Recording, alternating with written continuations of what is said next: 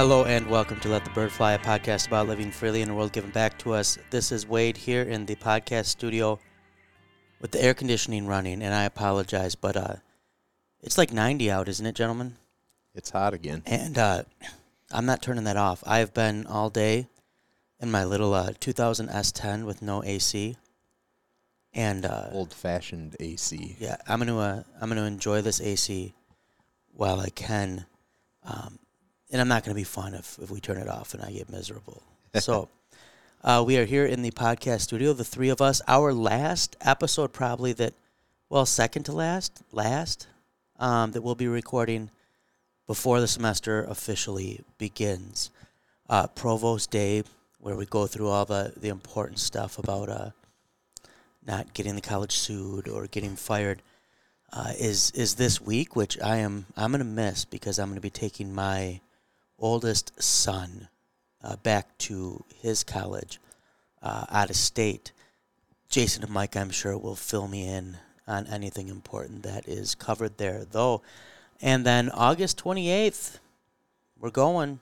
That's right. It's the first day of the semester. Start running live. Yeah, summer went quick. Jason had his grad school stuff. Uh, I'm sure that flew by. Michael's been out doing Michael things, presenting, being part of important institutes, all that good stuff. I just got my last. Always the about you. I said your thing. Uh, well, I was just gonna say, Yeah. I just turning the corner from one semester to the next because got my book list finally for the second class I'm taking. Okay. Anything else you want to say about yourself, Jason? Um, no, I think I'm good. I mean, I could come up with stuff if you really want. Anything want. you want to say about Jason, Michael? Nope. Okay. And I've been busy. So, anyways, You have been. Summer's winding down and went quickly, um, and uh, we're back at it though. We, uh, I think we had an episode out last week, and hopefully I can get this one out this week, so we won't miss a week. Because what tends to happen if we miss a week is, you know, what we then miss. What do we miss, Michael? We miss two weeks, Yeah. and then sometimes if we miss two weeks, we we miss three, and we don't want that to happen. We're going to try to stay on top of things, and so we uh, we are going to have at this. Uh, Let the Bird Fly is part of the 1517 podcasting network. encourage you to go to 1517.org and check out all the good stuff that they have available for your perusal there. Um, the Faith and Reason Academy course, we've mentioned a number of times, is now out. The fundraiser went well. Um, and uh, information about those things are in the show notes. There was, oh, I do. I printed it off so I would not forget. Yeah. Um, so before the disclaimer, I will go ahead and, and read this. Um, before we start this episode, uh, Let the Bird Fly would like to thank our listeners for partnering with us during our annual podcast fundraiser. Together, listeners like you join the 15 join the 1517 podcast network in raising $68,000 in support of our podcasting efforts. I'm going to guess at least 50 grand of that was probably from our listeners. Does that seem fair, guys? I, that might be conservative, I they, think. They always say about our demographic it has it has deep pockets. financial support maintains and builds the 1517 Podcast Network's ability to declare and defend the good news that you are forgiven and free on account of Christ alone in every episode. Please help us continue our mission by filling out the brief survey located in the show notes, and I will plug that in there. Thank you again for your continued support of the 1517 Podcast Network. With that, Michael, how about you go ahead and give us our disclaimer? This show doesn't speak for our churches, our church bodies, or our employers. To be honest, much of the time it probably doesn't speak for us. We will be thinking out loud a lot, so approach what you hear with a healthy skepticism, because, well, as a responsible resident of planet Earth, that's probably what you should generally do with almost everything. If you find yourself getting too worked up, tune out, look around, and realize you were just listening to a podcast. That's right, a podcast. So go live free, friends, and don't let us get in the way.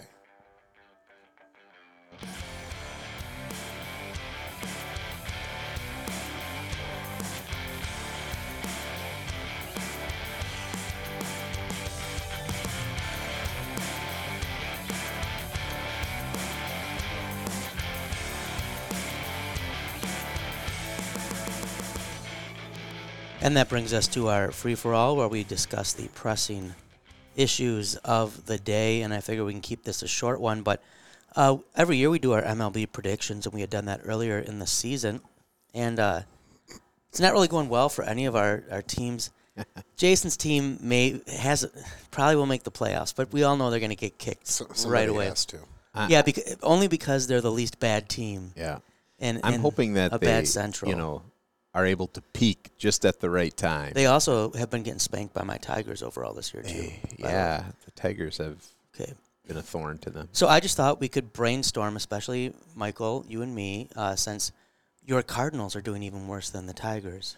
Baseball's a stupid game. Right, and, And that's the free for all. Why is baseball stupid? and And, let's just like- spitball things that we think I are stupid about and baseball. I don't like it anymore. yeah. What are some reasons we don't like baseball? Actually, I love it. I still watch it. Yeah, but just just for fun, we say some things we don't like. So I think um, here here's one, not necessarily about the game itself, because the one thing that would come to mind about the game itself um, would be like a squib hit, an infield hit. That doesn't seem to be. Oh, I like those. But that's actually the beauty of the Yeah. game. Right now, the modern game, I think, relying too much on the home run and the strikeout, but whatever, it's changed a little bit. About baseball fans and culture, this is what I get irritated about. Twins. Me too. When they uh, get all worked up about like sportsmanship. Now, there's always going to be going too far in every sport, Yeah. right?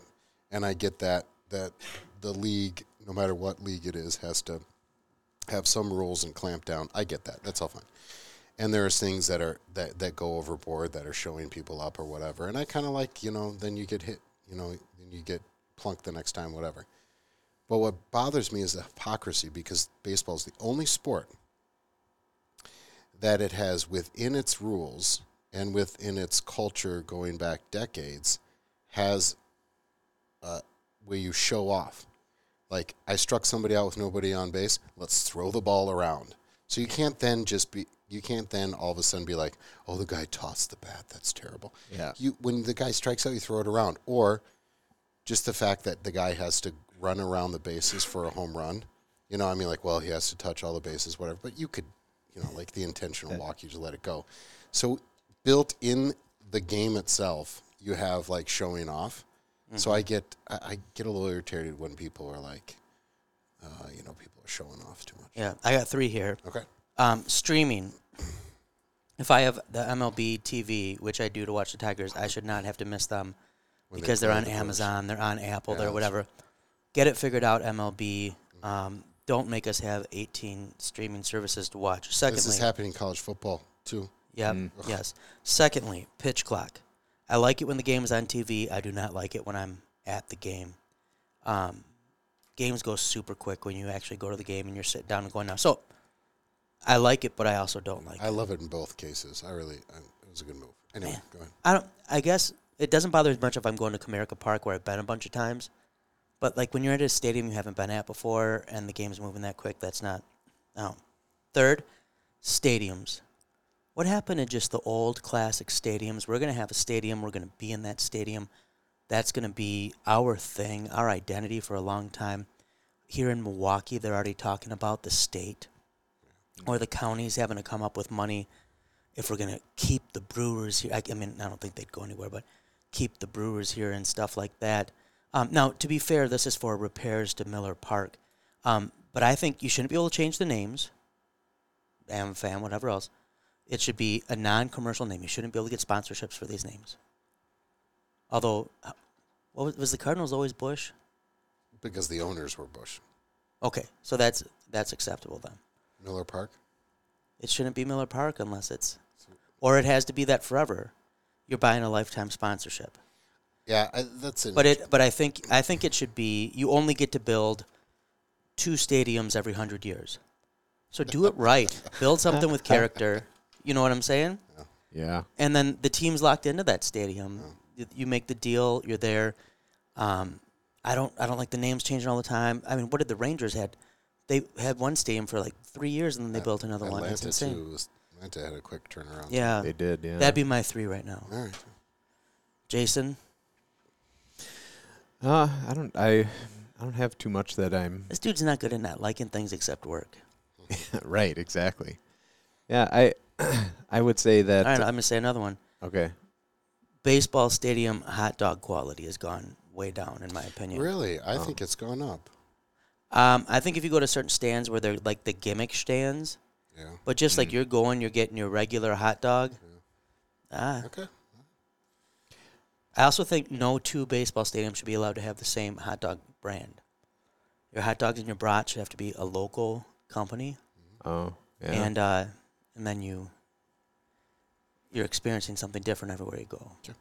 I I think this is one thing that I've just kind of recently discovered and was a little disappointed about it. Um, I was thinking, you know, you should be able to listen.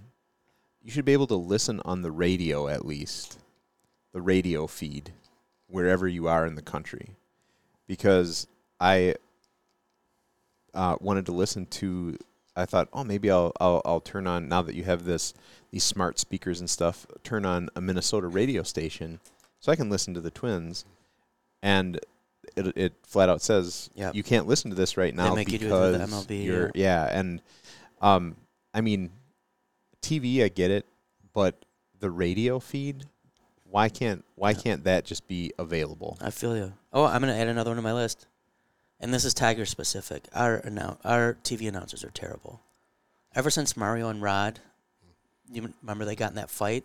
They strangled each other over a chair, and they both got fired.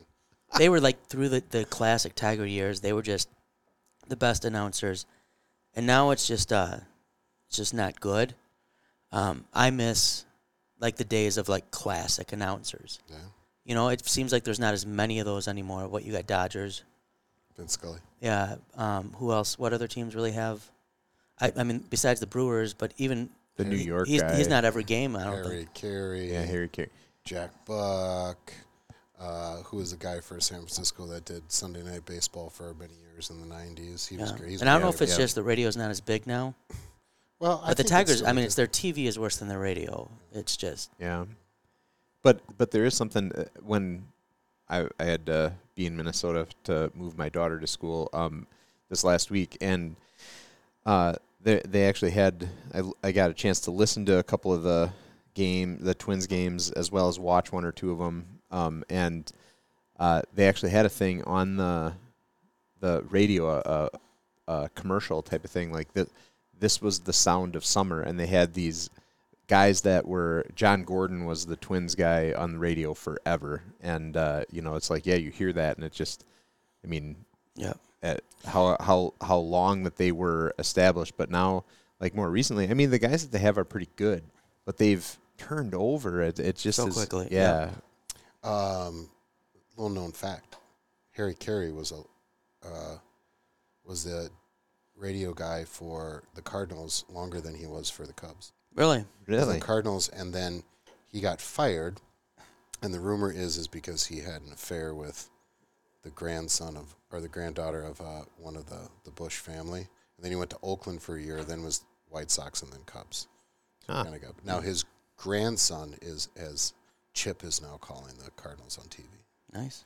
Last thing about baseball, the economics got to change because Right. I was going to say salary cap. Do you like it or not like it? Well, you got to do something because a team like Pittsburgh or Milwaukee, they, they don't, they just don't have a chance. You know what's amazing though is that the Yankees can be as bad as they are right now yeah with all the money they have to throw at stuff, and the Padres Right. threw all this money and it didn't. it's no not good, guaranteed, Right. I, and it's not guaranteed. And I course. loved when, when Mr. I was throwing money for the Tigers. He was just throwing that pizza pizza money, boom, making it rain. there should be some. There should be some. Uh, you know, this team is going to put more money into the other. T- I mean, there's uh, there's a little bit of a sense of competition. More there. like the NFL. but you gotta you at, at some point you have to you have to let uh, some of these other teams be competitive and and I think it's a it's a tough balance but baseball is baseball is on the way side of the, uh, other side of the spectrum of the NFL right and I think the NFL is maybe a little bit too much Right. Yeah. um, too much of a Welfare state. yeah.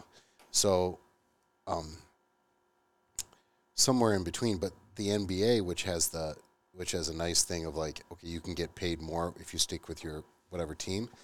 But there again, I mean, there's the haves and the have-nots, even more so in the NBA. So I don't know what that. Well, and is. another thing with all these sports is the difference in like taxation in different states. Yep.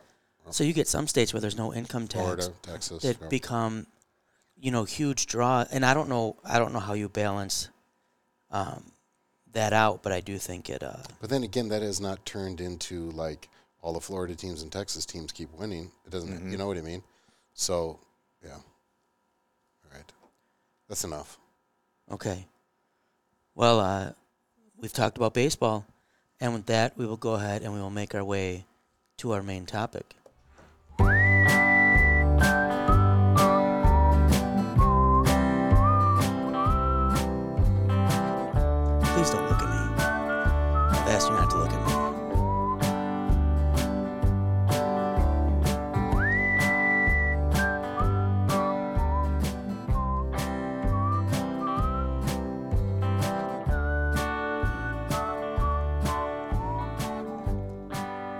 Brings us to our main topic. Um, and we had gotten an email not too long ago, which I forwarded to Mike and Jason. And I don't have my computer in here, so I can't get into the podcast email. I don't know if you guys have that handy somewhere. We could give a shout out to the person who emailed. Um, it was a college student. He's in his senior year.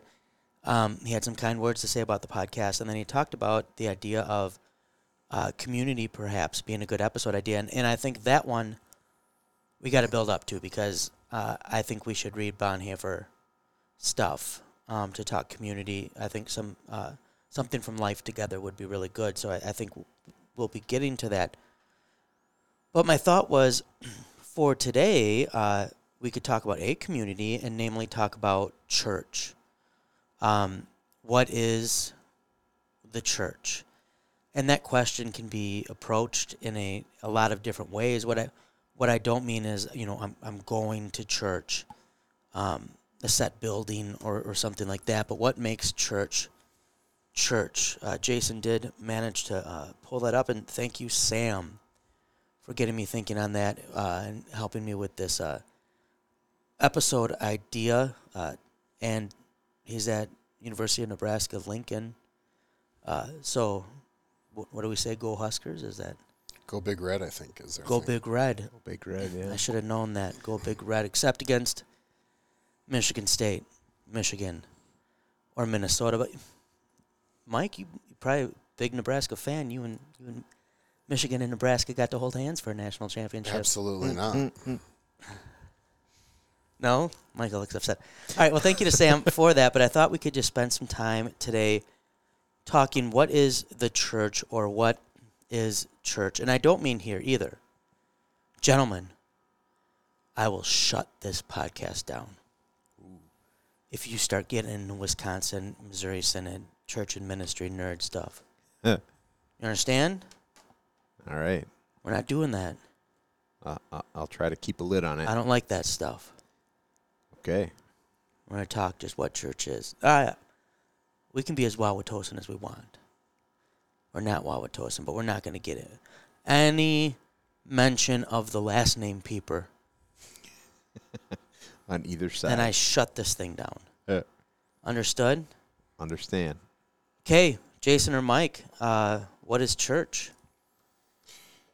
So it depends on on where you're coming from. If you want to ground it in, uh, you know, the pastor is the only minister, and then the local con- See what you're doing here, Michael. I'm the sorry. I'm- is, very I'm, calling Milwaukee right in, now. the, in the the church in a catechetical way. It, uh, uh, what I mean by that is how you teach it. Very easy to say. All believers everywhere of all time, right? Yep. And there's no dividing walls. So uh, the the brick walls, right? So it's not a building. Uh, the membership list. That's not. That's not a. That doesn't contain it. Uh, denominational lines does not contain it. Dare I say, not even death breaks apart the one body of Christ. And so we'll talk about a church militant still fighting here on earth, the church triumphant already in heaven. We can talk about different denom- but one church, we confess this one church. And and I think we would all agree that it is necessary that we talk about the historical, doctrinal, and current um, divisions within the church, denominations we call them, right? The names denote it. But every time we talk about that, we should balance that out with the talk of one church, right? There is one church.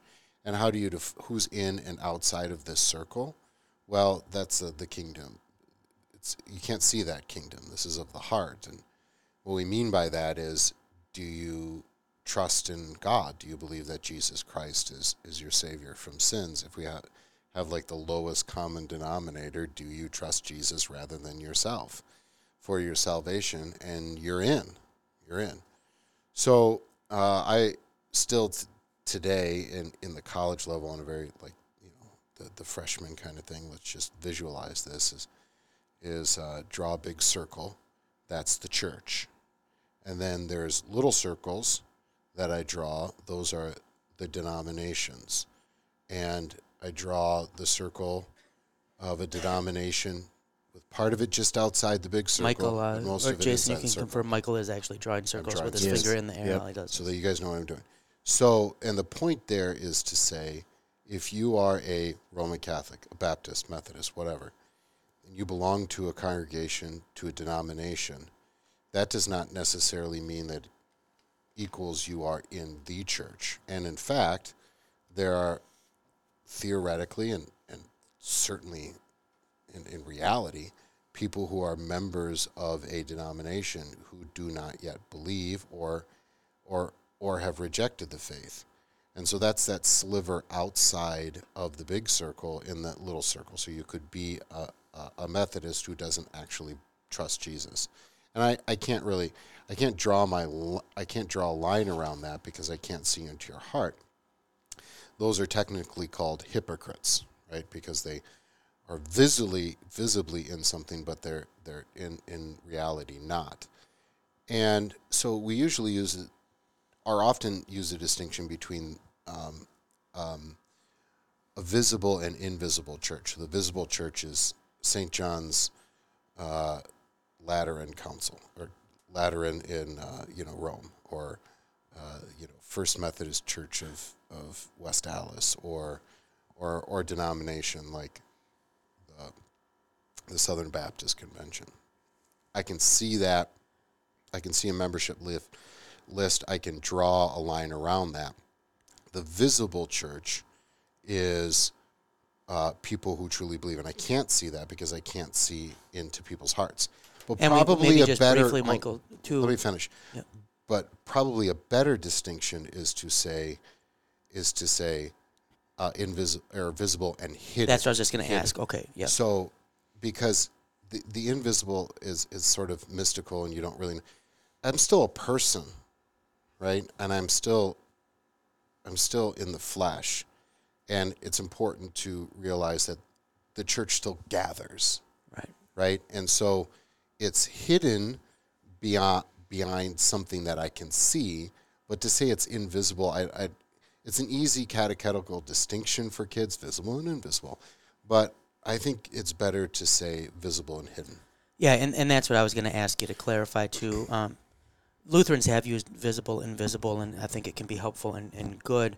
But that hidden does, I think, bring some stuff out too. That that even though there may be hypocrites also among the church, right? You can't see who believes and who doesn't. That's hidden. Um, the church is a reality. It's just just like when we speak of the hidden God, Deus absconditus.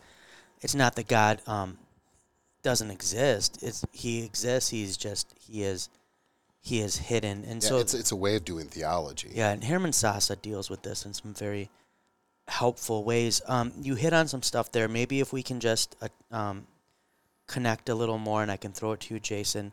And Mike hit on it already somewhat, but the the visible and hidden, or visible, invisible, and the communion of saints. Right. Um, in the creed, we're going to say we believe in one holy Christian and apostolic church. Um, we're also going to talk about the communion of saints. So we should get it in a little bit Christian and apostolic. Um, but uh, what's the connection between visible, hidden, visible, invisible, and the com-? What is the communion of saints, Jason? Yeah. so, um, saints, of course, a word that just means those who are holy, right? Um, and communion is really a, a, a group, right? A, a, a union, um, a fellowship. Uh, you know, I mean, it, it, depending on how you're using it, can be, um, you know, um, pushed a, a couple of different ways. Um, but I think when when we talk communion of saints, um, I think that maybe is that uh, ti- the timeless nature, um, especially um, of the church that we're talking about, in that it extends beyond the the time of this lifetime or just those believers who are present living breathing on the earth right at this moment um, that it is the gathering of all believers. So certainly wherever they are all those holy ones who are um, declared holy through faith in jesus based on his work for them right? Um, but that those holy ones are not just the the the ones that are living and breathing are still, although declared holy, battling um, their sinful flesh and and not um, fully yet uh, realizing that holiness. Where you think about those who are um, perfected uh, in that um, that that are no longer dealing with sin um, are those who have been called out of this life, those who have been called to heaven. Um, and so that idea of all believers who have ever lived, um, that's I think a big part of that communion of saints idea is that that you're you're talking about um, all those believers not just around the world right now, but all those believers who have ever believed, and you know the the sum total of them uh, the sum total maybe of the elect would be another way to to think about that when when we reach the end of time, right? That that all of those who will gather together, um, who have been made holy, declared holy in Jesus, uh, and gather together around His throne in heaven. So, so some are already there and waiting. Some are being collected um, now. Some, uh, while yet they struggle here in this world, and some are yet to be born. Um, but I would say that's maybe the the way I would think, or the distinction that I would think of primarily is that kind of through time idea. Um, but but recognizing that you know it's not just here in the world, but you know those who are already in heaven. If I could throw it to you, Michael, then with that, sorry, I had myself muted. Um, that time picture that Jason's unfolding, maybe if you can connect that a little bit to when the church gathers, how that looks, or what we do then, um, precisely because, and not just, I don't simply mean by this, we have traditions from the past, but we also have a future, a known future. Yeah. Yeah, I think that the gathering is really important, right? That this is a this is a communion. Uh, we're social creatures created by a social God, right? And uh, we are together, and don't let us not stop gathering together, as some of you have, right? The writer to the Hebrews says. So that gathering is is important. The problem with the gathering is, you know, we occupy time and space, and I can't gather with somebody halfway across the, the globe, let alone somebody in a different denomination, let alone somebody who's already been in heaven. So don't underestimate the the the beautiful benefit of Holy Communion. Like Mm-hmm. so many times people say, "What, uh, you know? Well, I have the Word of God, then I don't need these things." And Luther was was uh, pretty flippant about that. He said, "Put your put your hand in your in your shirt, um, like Napoleon would, right Mhm. there, and then is it warm? well, then you sin. So here's God's grace, but." Each of the, the means of grace and uh, the, the manner by which God's grace comes to us, word, absolution, baptism, communion, talks about a different analogy of sin, right? So the acquittal idea in absolution, I've trespassed, the clean, unclean thing in baptism. I need the medicine, says Ambrose. I need nutrition. I, that, that's kind of the catch all for Holy Communion. And each of those has, has, a, has a different, unique thing that hits you in a different way on different days and different times in your life. Um, and, and one of those of Holy Communion, there are many, but one of that is to truly commune with those outside of your denomination, even though you cannot physically do it right now. those across the globe, even though you literally physically can't do it right now, and those already in heaven, right? This is a communion that, that is of the one body of Christ and it's unbreakable. And we've we've mentioned this before, but to to minister to a widow, you know, a couple weeks after the funeral, after all the casserole dishes have been returned and the card thank you cards have been sent out, and now it hits her, she's all alone. To say, Gertrude, next time you're in Holy Communion, I want you to know that you commune with Frank. Um, to to have somebody of a different denomination that you know is a believer to say, so what? You can't enjoy that right here. You can't enjoy the perfect body, the perfect soul, the perfect family right here. Anyway, you get into heaven, and so it's quite literally a drop of heaven in your in your lap right now, right? And and for our worship, you know, all this stuff about worship, and people are just so, especially in the so-called worship wars. When when we grew up thinking, when I grew up, seeing seeing these people battle. It's like I don't think anybody understands what worship is, and nobody's ever mined the depth of this this beautiful picture. And one of those things is that historically the church has mimicked the the the, the worship of heaven, especially in Revelation. It's not on accident that John is put in a trance on the island of Patmos Sunday morning. And uh, they sing holy holy holy and they sing alleluia and worthy is the lamb and there's coming into the presence of god and we are told they, they worship and we're told it's a communion from all people. Um, and, and the fact that now the debate about style is a different thing like you have one side of the spectrum that says style doesn't matter which is insulting to anybody who's any, any ever done art. Of course, it matters. Don't don't just that's an unthinking thing, right? Oh, the words matter, but not the style. Of course, it matters. Um, on the other side of the spectrum is somebody who, if if if you're not twirling around in a chasuble and chanting in Gregorian chant, then somehow you're not Christian. That attitude stinks as well.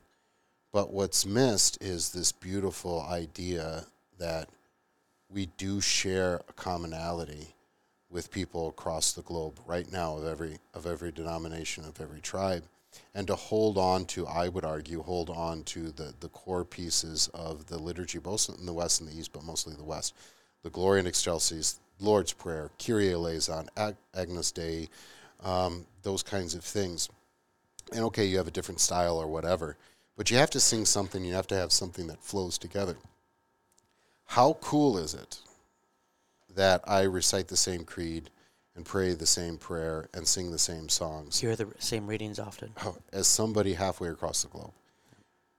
I would argue that it is the most of all of the cultural artifacts in the history of the world. I can't prove this, but I would argue that the the the Western Rite is perhaps the most universal, even more than McDonald's and blue jeans. and I think that's and and and people who want to throw that out, I find extremely ignorant, and I find them extremely arrogant when they do it under the guise of being more diverse. What what they mean is let's be about as white upper middle class American 1990s you possibly can be with the music and the style. And it's just so it's so frustrating. And and it's a crying shame because underneath that our topic today uh, is the church. Right. the There was there was a time where Can can where I, shed, orange shag carpeting and olive green fridges were really relevant and stylish. Um, but that right that moment passes. Go ahead, Jason. I was just gonna say with that, I think um, you know, just before you sing the Sanctus in the in the liturgy, the that part of the preface, you know, in talking about joining with all the saints on earth and hosts of heaven.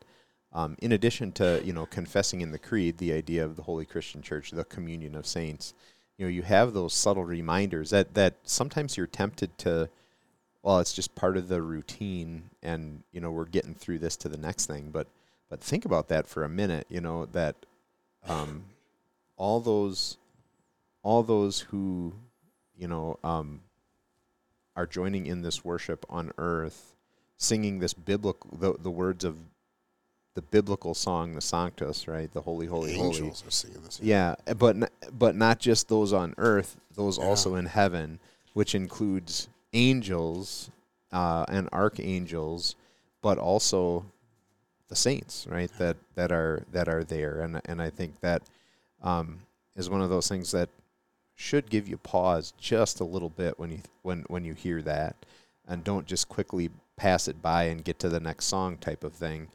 Um, and I think that we had um, a neat experience on um, one of the the this was the clergy familiarization tour that I went on.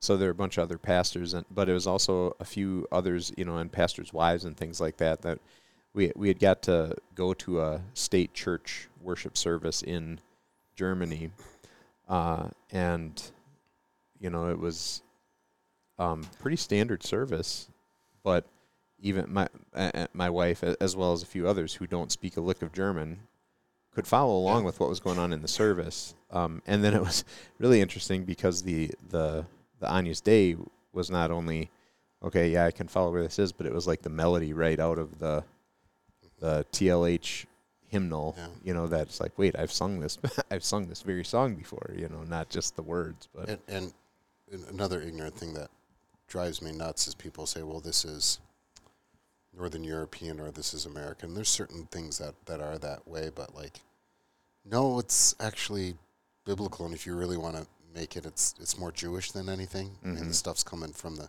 the Seder meal and the and and the Jewish synagogue service, and it, it's just such an opportunity to do that. And and it's it's a unique thing. Let's say late modern American with all the consumerism that comes with that and the, the hyper individuality and the and the idea that everything that is old is, is bad. It's, a unique time that we grew up in where people really were dismissive of a beautiful gift that was handed to them. Now, with that said, wasn't taught, wasn't refreshed, wasn't respected by generations before that, and so, you know, shame on them a little bit too. But I know maybe you didn't want to get only only into worship here when, when talking about the church, but the church, what does the church do? Well, it worships, and so I don't Right. know that you can talk about the church, and especially its connection with with the church in heaven, right? The the militant triumph, without talking about this, because that's what that's what John's has been revealed to John in Revelation. It's a Right. worship experience. No, and I want us to circle back to and talk marks of the church too Yeah. in connection. All right, give me a moment here, boys.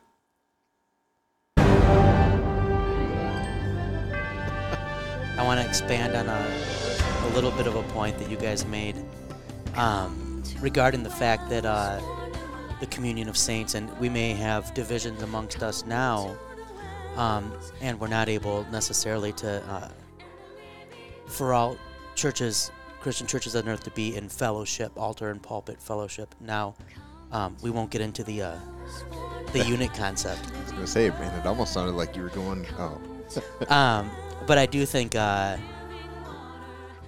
sometimes confessional Lutherans, and I would say our synod, gets an unfair um, caricature presented of what we uh, practice um, or teach. And I think people get the notion, right, that we think there's a small heaven. Um, the confessional Lutherans think there's a, a small heaven. And I would argue that Lutherans maybe have the biggest heaven outside of you know universalism that there is. Uh, when historically the Lutheran Church has not um, tried to proselytize Mhm. Christians from other denominations, we don't you know set up a church next to the Methodist Church and try to poach members. Um, we think if someone has faith in Christ, then then they're they're saved, they're going to heaven. Now we want to be clear that there's differences in teaching, and we're not saying those differences are unimportant. And so we might not have altar and pulpit fellowship with other Christians. But as Michael was unpacking, and, and here I think it's important for people to remember too, um, we'll use Wisconsin and Missouri Synod. So Wisconsin and Missouri Synod are not an, not an altar and pulpit fellowship. Um, you may, the Wisconsin Synod member may go to a Missouri Synod church or vice versa and not commune that, that Sunday, right? Because there are differences, right, in teaching, which both synod presidents have been pretty frank about, and there's been good discussions. And yet they do commune together, Mhm. right? They are of the one communion of the saints, and that's the hiddenness, Yeah. right? Sometimes of this, so there, there is the visible, and and it it, it can be hard, um, to go and, and you know I I believe in the real presence. I, I you know I want I want the the body and blood of Christ for the forgiveness of sins too, and I would always tell people also, you have the forgiveness of sins. The Lord's Supper is not the only means, but it's it's very good that you're hungering for it, right? And um, And you would, in certain circumstances, commune that person because right, the main there are is not- pastoral situations that would come up, and I I want us to not get too. Church and ministry and fellowship are two things I've never really wanted to do an episode on, so I don't want to get lost in it. Um, although you guys can go there if you want to, but and, you uh, can, and you can get into the weeds pretty quickly. Right, and that's what I mean. I don't mean like those yeah. as big topics, Yep. but just if we get inside baseball, you Yep, know, Yep. 20th century Lutheranism. But uh, but just that that and when Lutherans confess, when confessional Lutherans confess, when Wisconsin Synod Lutherans confess the communion of saints, right? We're not. Um, we believe there's a, a big heaven. Um, we do not believe one is saved by their denomination. That's where you sometimes hear that stupid joke, and you hear it about other denominations too. But you know, someone dies and goes to heaven, and St. Peter's giving them the tour. And uh, he gets over to the one corner and he says, "Shh, be quiet." And they say, "Why?" And he says, "That's what the Wisconsin Synod Lutherans. They think they're the only ones here." it's kind of like back in the '90s when people would say, "How many WELS people does it take to change a light bulb?" Change? What's that? and then they boomers continue to just take an axe to the church. Uh, Can I can I say one more?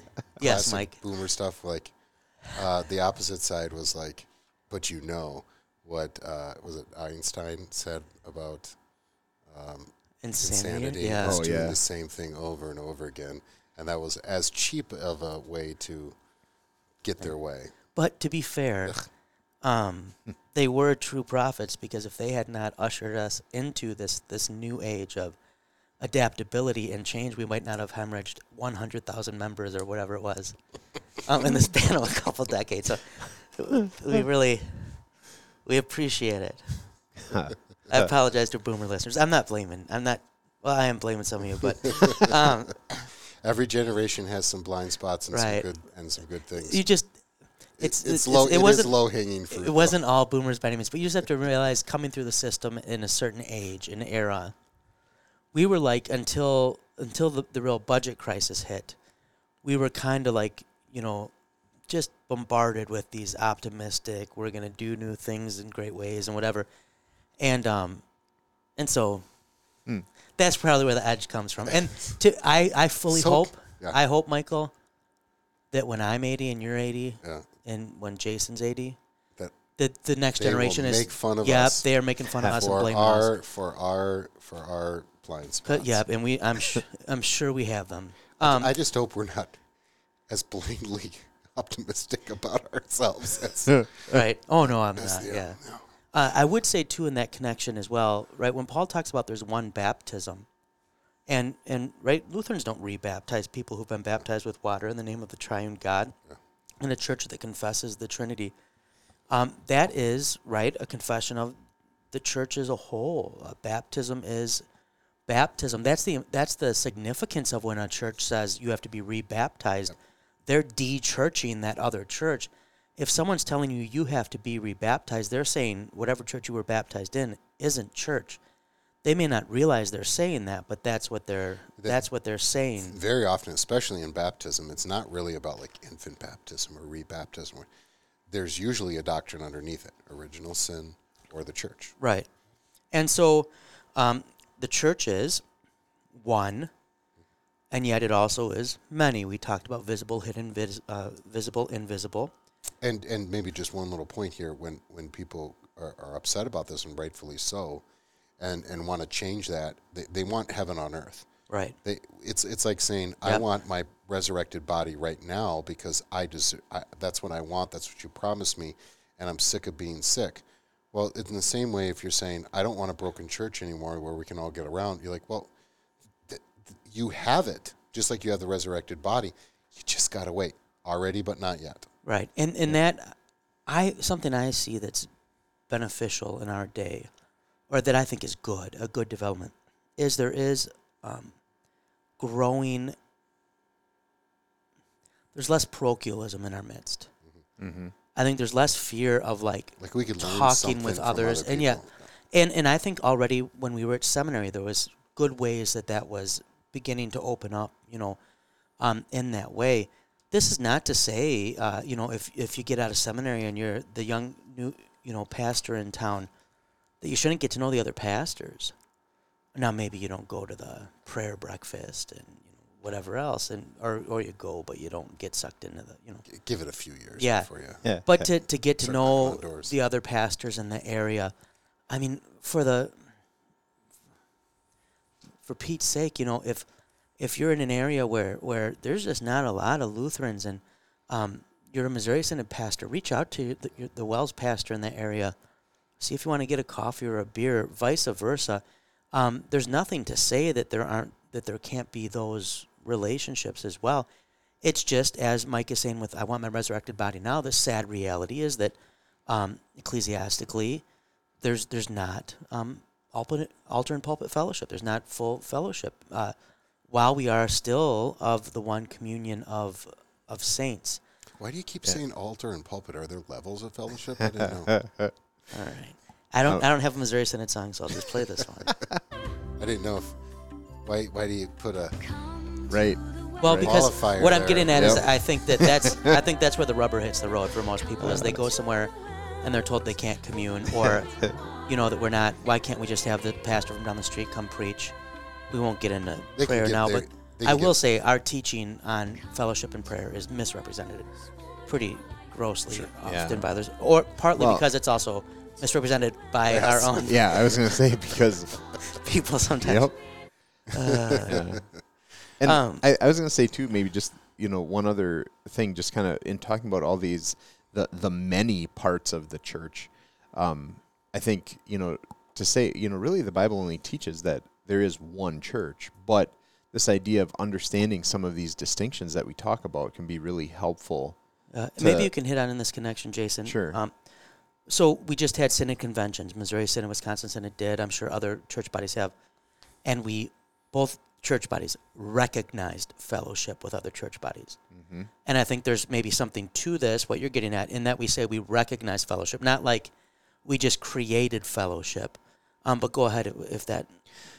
Yeah, so I mean, I think that's that's recognizing that you know in these you know two separate visible church bodies, you know that that visible denominations that you recognize that say we are believing and teaching, confessing the same things, right? That that um, we are on the same page uh, when it comes to you know what Scripture says, um, and as a result, we're we're recognizing, you know, you you are brothers and sisters in faith, you know, with us, and we are brothers and sisters in faith with you, which by entering into this, you know, um, fellowship arrangement, recognizing that fellowship between each other, you're also saying, you know, I want I want you to treat me as a brother or sister, right? You know, to say that if I if I start to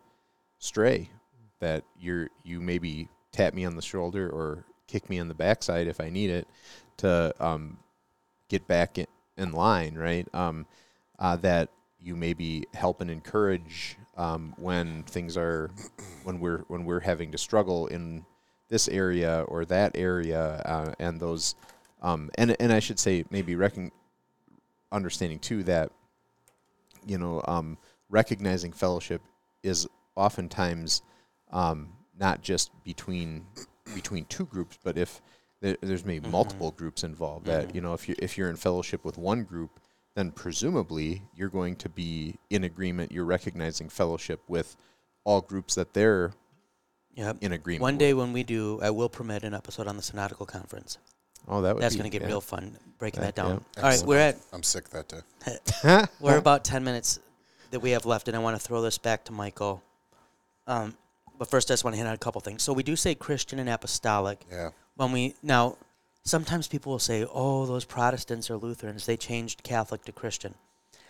my understanding is that in in the German North, Christian is just christliche is what was used, and so that would have been what the Reformation inherited. Um, but we do refer to the church being Christian or Catholic, small c Catholic and Apostolic. Um, Catholic meaning universal, and we've talked a lot about the universality of the church. Apostolic meaning that uh, we are preaching and teaching what the apostles preached and taught and wrote down for us in Scripture, um, and that the church still has that apostolic commission Yep. to go and make disciples of all nations. So we're Christian and apostolic, or Catholic and apostolic. Um, but when we talk church too, that ecclesia gets at something that Mike hit before that it's a gathering, it's an assembly, it's a calling out into Yeah. something. Um, and, and maybe if we could hit on with that, I'm going to quick read the marks of the church as Luther gives them, if that's okay, Michael. And I'll throw it to you and you guys can see what you have. But in 1539, and on the councils and the churches, Luther gives seven kind of marks of the church the preached word, baptism, the sacrament of the altar, the keys and confession, the making of ministers who give these gifts, right? These are all gathering together um, corporate things. And then the prayer, prayer and the cross. Prayer can be corporate or individual. The cross can be corporate. Sometimes the church suffers together or individual.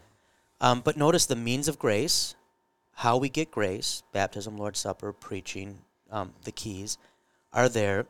Um, and so it's Christian and apostolic, Catholic and apostolic. It's a gathering, uh, and it has these marks that Luther will talk about.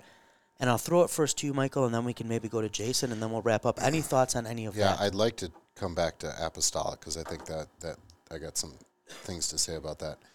Uh, but the marks of the church, right? It's it's almost like just listening his catechism, right? you know, in a lot of ways.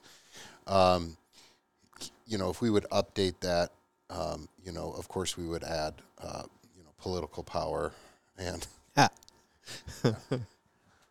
in his day, that would would have been quite a quite a shock that it wasn't the political power, it wasn't uh, an institution, it wasn't that would be a huge one. Yeah. right. right? Yeah. and so he, he does leave that out, and and in a way, in a way, replaces it with the cross, right?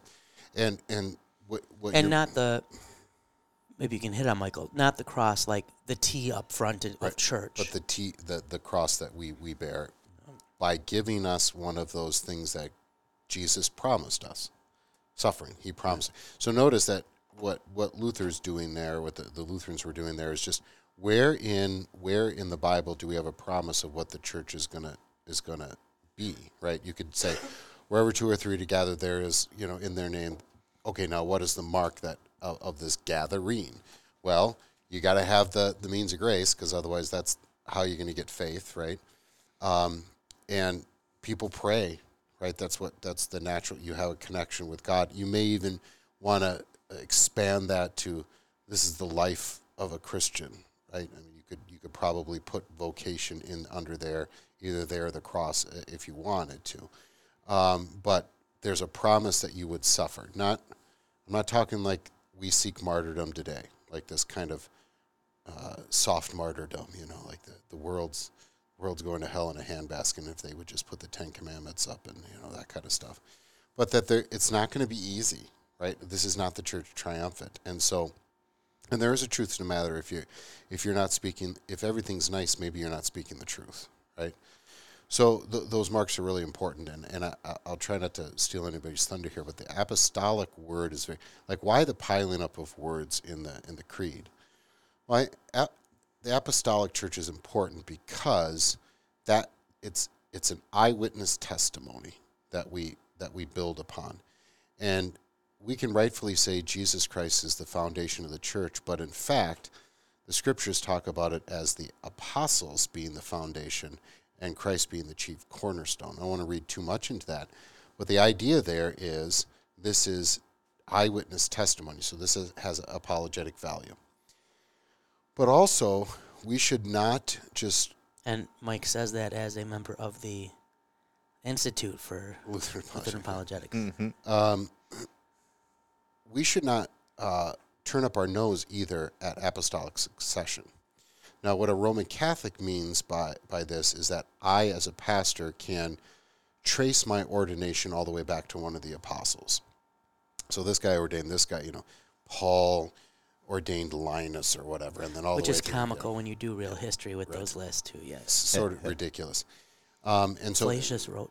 I know you want a Flacius reference. Yeah. This was very important for Flacius uh, church history work. But go ahead. Yeah, and and then if if you were going to seek fellowship with the Roman Catholic Church, and your guys were not in that apostolic succession, we sort of need to reordain you, or like ordain the top guy, and then somehow I don't know, like It's retroactive. Tri- trickle down ordination. yes, yeah. so which is not It's the the point. the Reaganomics of uh, ecclesiastical. Uh, well, we should not turn our nose up at the idea of ap- the apostolic succession of teaching.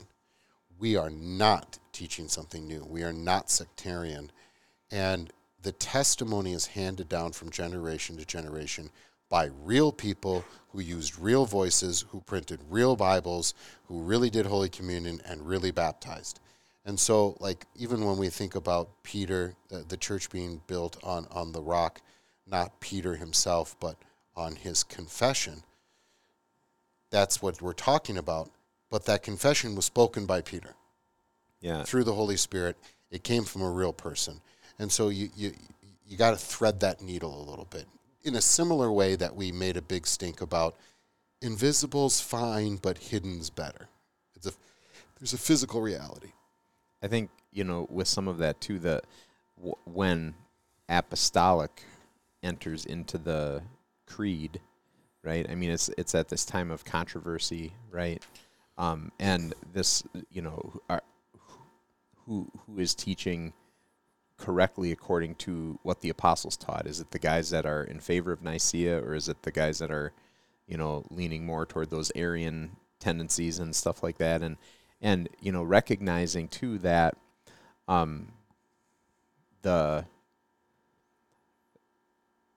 apostles teaching i mean there there are people that not necessarily alive at that point that would have known the apostles themselves but that would have known guys that were taught by you know there you're you're a, g- a generation or two removed from actual hearing the voices of the apostles. John especially you know since he would have lived you know to the end of that first century maybe even into the second um at least a little bit um you know there's some th- this idea of recognizing you know like hey you know this is not what the apostles would have said this is not how the apostles would have done it um It's and- ramifications for the canon here. yeah, and and where you know that that part of apostolic teaching grows less and less with each succeeding generation, while the part that's encompassed by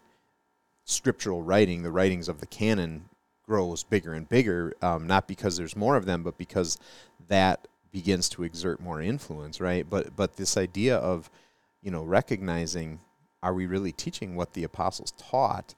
That was a big deal. Oh, yeah. Um, and and to say, you know, because there, are, and this is one of the things I had a chance to dig into a little bit this last semester.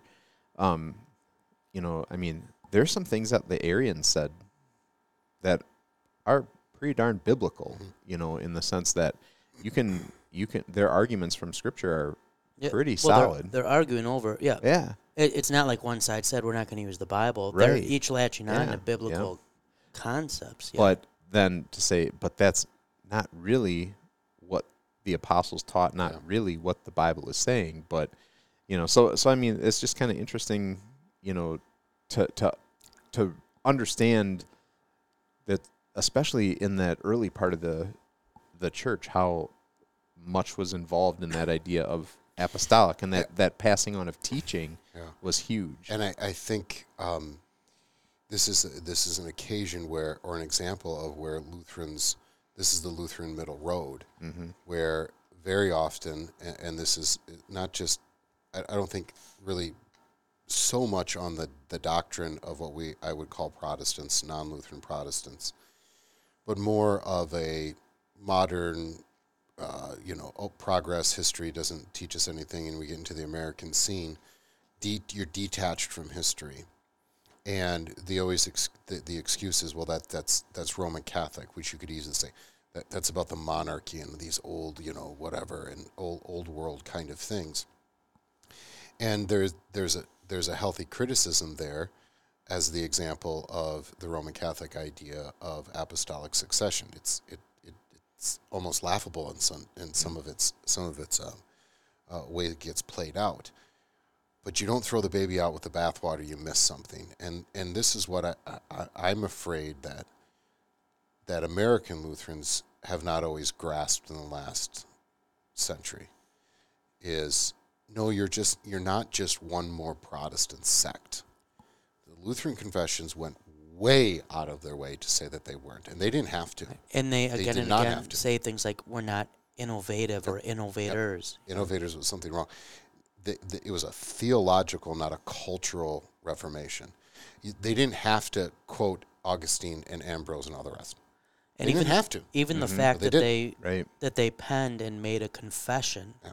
Yeah. was in line with what Christ called the apostles to do, right? To testify to the truth. Th- Their very approach to this was apostolic then in that way. And I do believe that as we as we crawl our way out of the you know apocalyptic end of the modern period, um, that people and we've already seen it in in the Protestant church and in our culture, looking for history, looking for depth, looking for art, looking for incarnational things, looking for.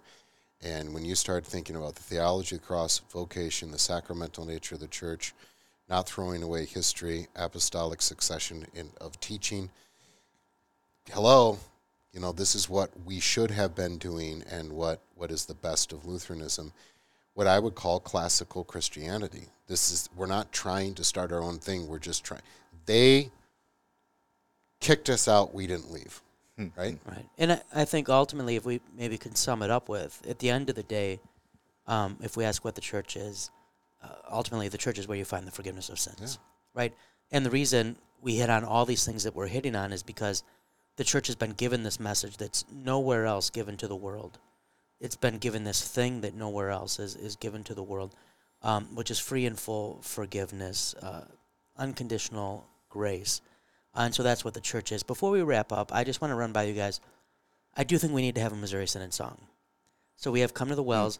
So I would like to ask our, uh, should we use Vatican II language, our separated brethren in the Missouri Synod? um, our, our friends, our brothers and sisters in the, in the, um, in Christ, uh, in the, uh, the Lutheran Church Missouri Synod. If you guys have a song that we don't know about, let us know. Because like come to the wells, that was our. They would play the WELS Connection after church, right? And and so that's that song is marked us. If there's a Missouri Synod song, let us know because I will start using it. But here's my suggestion because and and this is a very ecumenical choice. Because it's a it's a song that's by a man that we gave to Missouri. Um, and so we'll see you guys think. Here we here we go. Okay, I just found this on YouTube. It's by Missouri group. They better not sue us for copyright.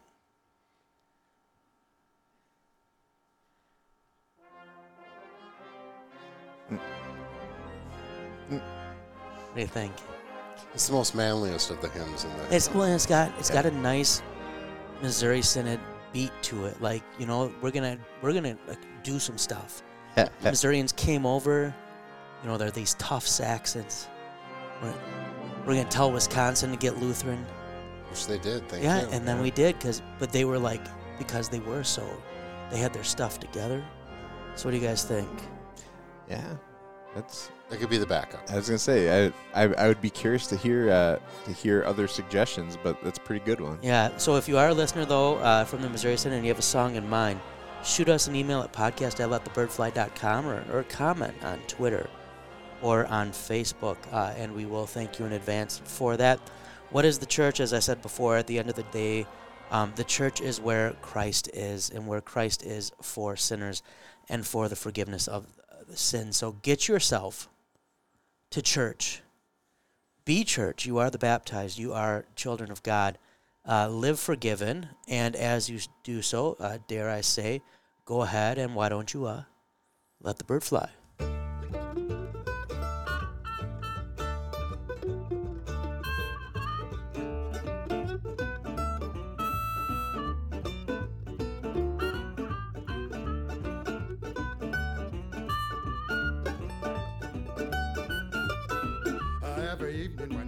Goes down. Get with my party and I begin to clown. I thought that was all pretty good, except for the stuff that Jason said. I'm not. Oh, I'm saying it on purpose, Michael. That's the fun. If they listen this long, they get to hear us make fun of Jason. Another round. We'll set 'em What was that? Another round. We'll set 'em up. Another round. One more round. I do always try to add the, the worst stuff that I can get in there. Yeah, you did a good job. Oh, good. Thanks. Phenomenal.